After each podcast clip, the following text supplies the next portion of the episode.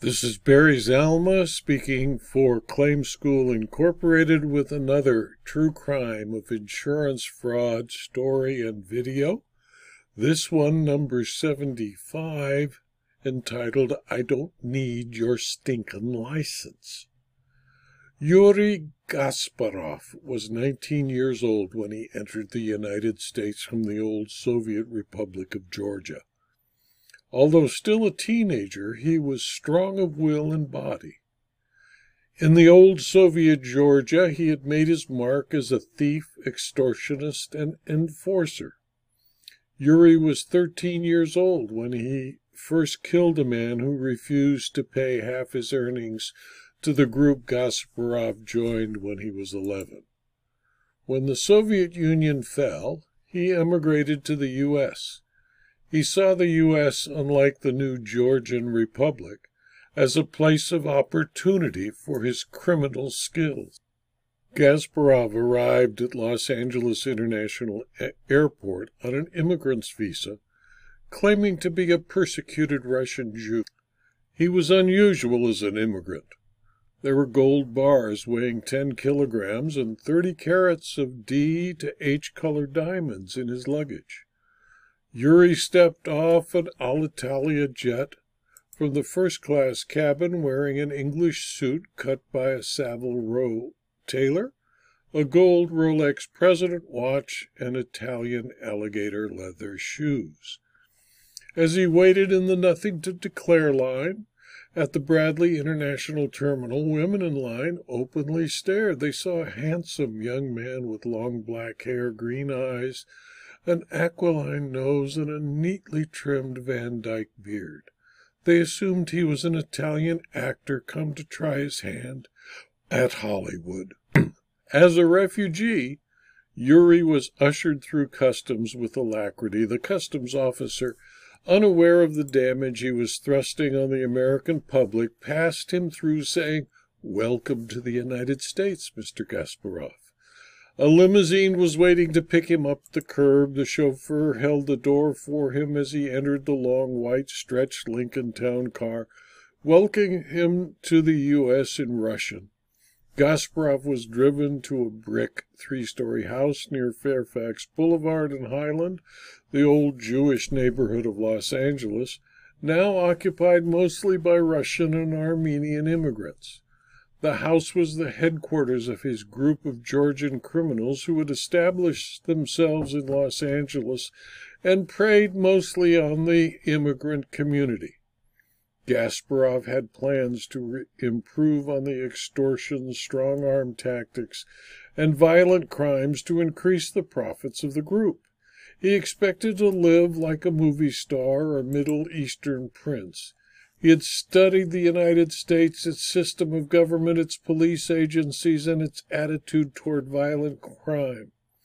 Members of his group had been arrested and, and incarcerated for violent crimes committed in the U.S. with regularity. Although they enjoyed their stay in American jails compared to a gulag, they felt American jails time was like a paid vacation in a nice hotel. The profits of the group were diminishing. Yuri Gasparov had convinced the boss in Georgia that it was necessary to use the American system to make profit and leave the violent, tried and true methods of making a criminal profit perfected in the old Republic of Georgia. The American system of civil justice was open to the devious, the criminal, and the unethical for instant wealth. Within a week of his arrival in Los Angeles, Yuri had converted his gold and diamonds into the cash needed to capitalize the business he intended to run for his own profit and that of his group. He was introduced to two medical doctors, two Russian and one Armenian first generation immigrants, who received licenses after taking an examination under oath. They agreed readily to write reports that they had treated accident victims and kicked back half of all billings. Gasparov found a lawyer who had grown up in Yerevan, Soviet Armenia, and had passed the California bar exam six months before. The lawyer, Hratch Kasparian, was working as a waiter at Canter's Delicatessen because his language skills were weak, and his degree from the Thomas Edison College of Law in Burbank, California, was less than impressive. Gasparov made Kasparian an offer he could not refuse. He would set him up in a nice law office on Wilshire Boulevard and help him operate a successful personal injury law practice. Kasparian agreed.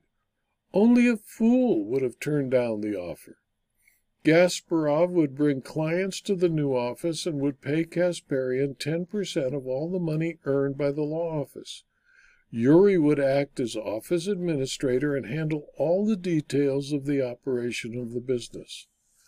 Within two weeks of the meeting of Kasparian and Gasparov over a corned beef sandwich in Canter's Deli, the law office of Hratch Kasparian was opened at 3600 Wilshire Boulevard, Suite 1340, Los Angeles, California. It was a 3,000 square foot suite paneled in honey oak.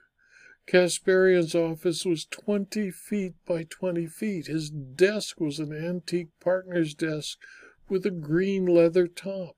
The remainder of the office was occupied by five secretaries in small 10 foot by 12 foot offices, six insurance adjusters who would negotiate with the insurance companies, and Gasparov. Kasparian showed his new office to his mother, father, three brothers, and two sisters. They admired his immediate success. He knew nothing about the practice of law, had never drafted a complaint, had never appeared in court, had never argued a motion, or in any way practiced law. He had studied hard at Thomas Edison and passed the California bar exam on the first try. Kasparian was a licensed attorney. He had no idea, however, what was needed to practice law. What he did not know, basking in all the accoutrements of immediate success, that knowledge of the law or how to practice law was irrelevant to his success. All that was required of Kasparian was to hang his license on the wall and wait for the profits to roll in. While the office was being set up, Gasparov did more than cause to be built a professional looking law office. Yuri recruited a staff of cappers, runners. They were all Russian and Armenian immigrants with auto insurance, auto repair, and auto accident towing company experience. These people would recruit the client base of the Kasparian law office and would be paid by Gasparov $500 for each client referred to Kasparian. On the day the office opened, 32 personal injury plaintiffs signed retainer agreements with the Kasparian law office. None of them saw Kasparian. The secretaries and insurance adjusters obtained the signed retainer agreements and insurance information. Form letters were immediately sent to insurers for the victims of the accidents who were making claims under the uninsured motorist insurance coverages. Insurers for the persons who were claimed to cause an injury were contacted by telephone and mail with demands for indemnity. Each of the victims immediately went to the two doctors who had agreed to work with Gasparov. By the third week of operation, the Kasparian Law Office was one of the busiest personal injury law offices in Los Angeles County. 300 claims had been presented to insurers. Medical bills attesting to treatment for soft tissue injuries to the neck and back were settled within the first month of operation. The settlements averaged $6,000 for each settlement Kasparian was paid 10%. The capper who brought in the business was paid $500, the doctors were paid $500, and the remainder was kept by Gasparov. Suits were never filed. Insurance companies faced with cases of clear liability and an opportunity to settle for only twice the medical bills presented jumped at the chance. Investigation when the insurers suspected fraud were cursory and seldom established the fraud. The victims and insureds were all from the now defunct Soviet Union. They had scripts to follow when contacted by the insurance investigator and stuck to their prepared story with conviction. In the first year of operation, the Kasparian Law Office took in a gross revenue of $3,250,000. The first year, Kasparian received a salary of $325,000. 300,000 more than he was making at his last job waiting tables at the deli. He received his payments in cash with no deductions for income taxes or Social Security.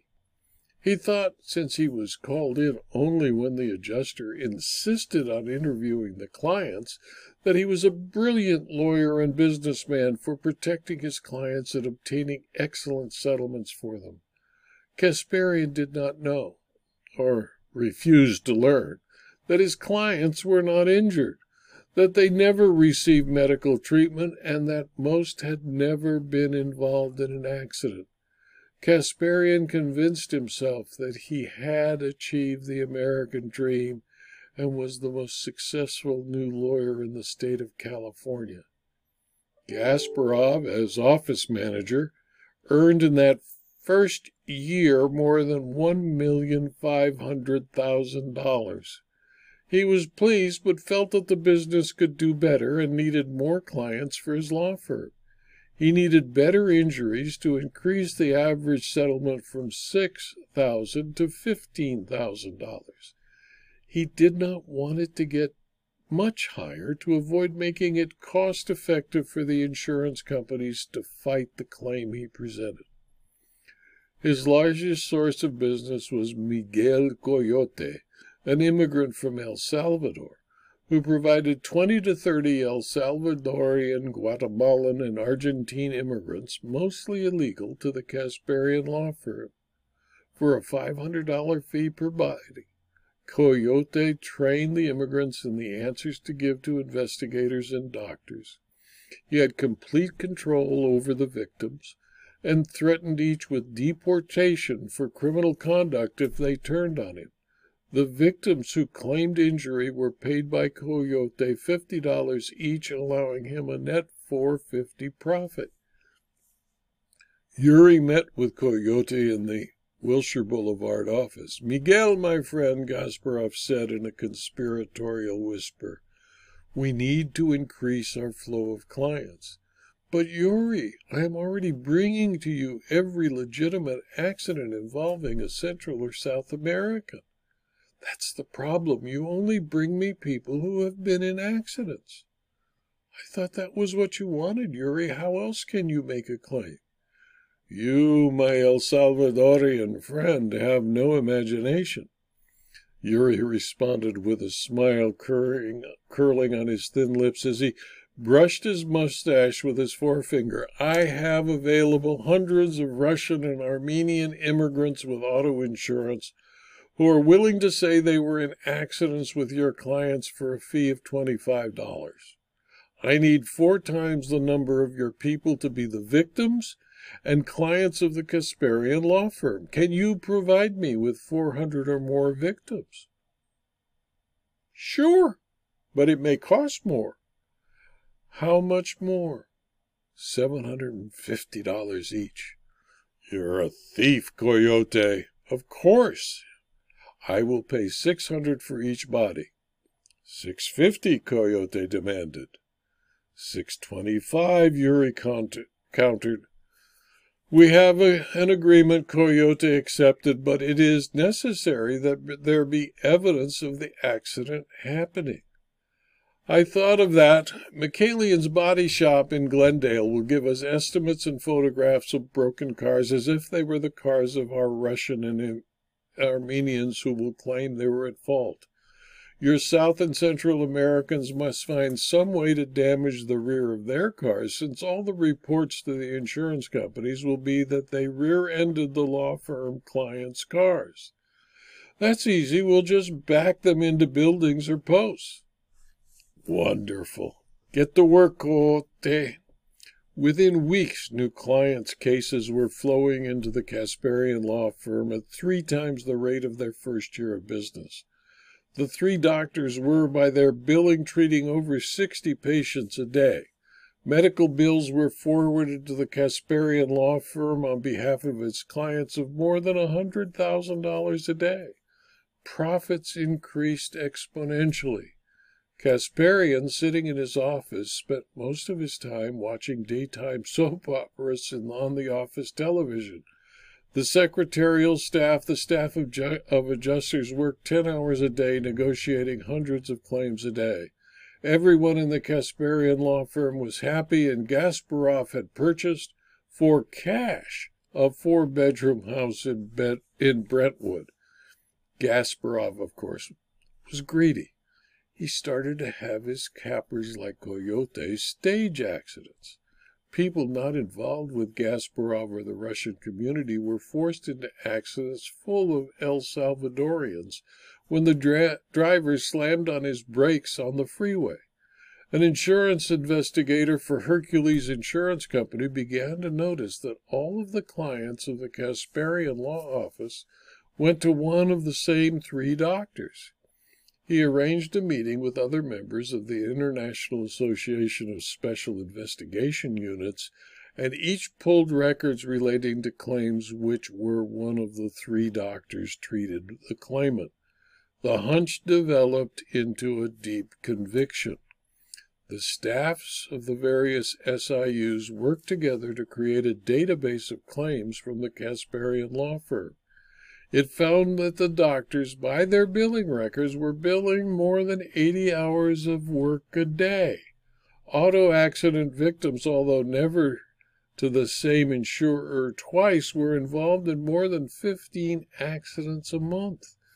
The information was taken to the Major Fraud Division of the Los Angeles District Attorney's Office. In a task force with the Fraud Division, the California Department of Insurance, and the Los Angeles Police Department, search warrants were issued for the files of the law office and the offices of the three doctors. Records were gathered and collated. Four months later, arrest warrants were issued for Kasparian, the three doctors, and each adjuster in the law firm. Gasparov, the instigator and receiver of the profits, sold his house in Brentwood when the search warrants were issued, moved north to Fresno, and started an office with a lawyer who had immigrated from Kazakhstan. Kasparian was convicted of 62 counts of insurance fraud and sentenced to five years in jail, suspended, and actually served 60 days in the Los Angeles County Jail. His license to practice law was revoked. The doctors were convicted of paying illegal kickbacks and money laundering. They had their medical licenses suspended for six months and were publicly reproved. Gasparov's new law office in Fresno is a great success. His position in the criminal organization has improved, and he is now only third in line behind the boss in Georgia. Without the benefit of education, training, or a license, Yuri Gasparov made more money from the practice of law in California than 99% of the lawyers in the state, and continues to earn more than any lawyer practicing in Fresno, California. This video was adapted from my book Insurance Fraud Costs Everyone, which is a supplement to my treatise Insurance Fraud Second Edition in two volumes, all of which are available from Amazon.com as paperbacks and Kindle books. If you found this video to be interesting and saw it on Rumble, please click on the Rumble button. And if you saw it on YouTube, please click on the like button. Thank you for your attention.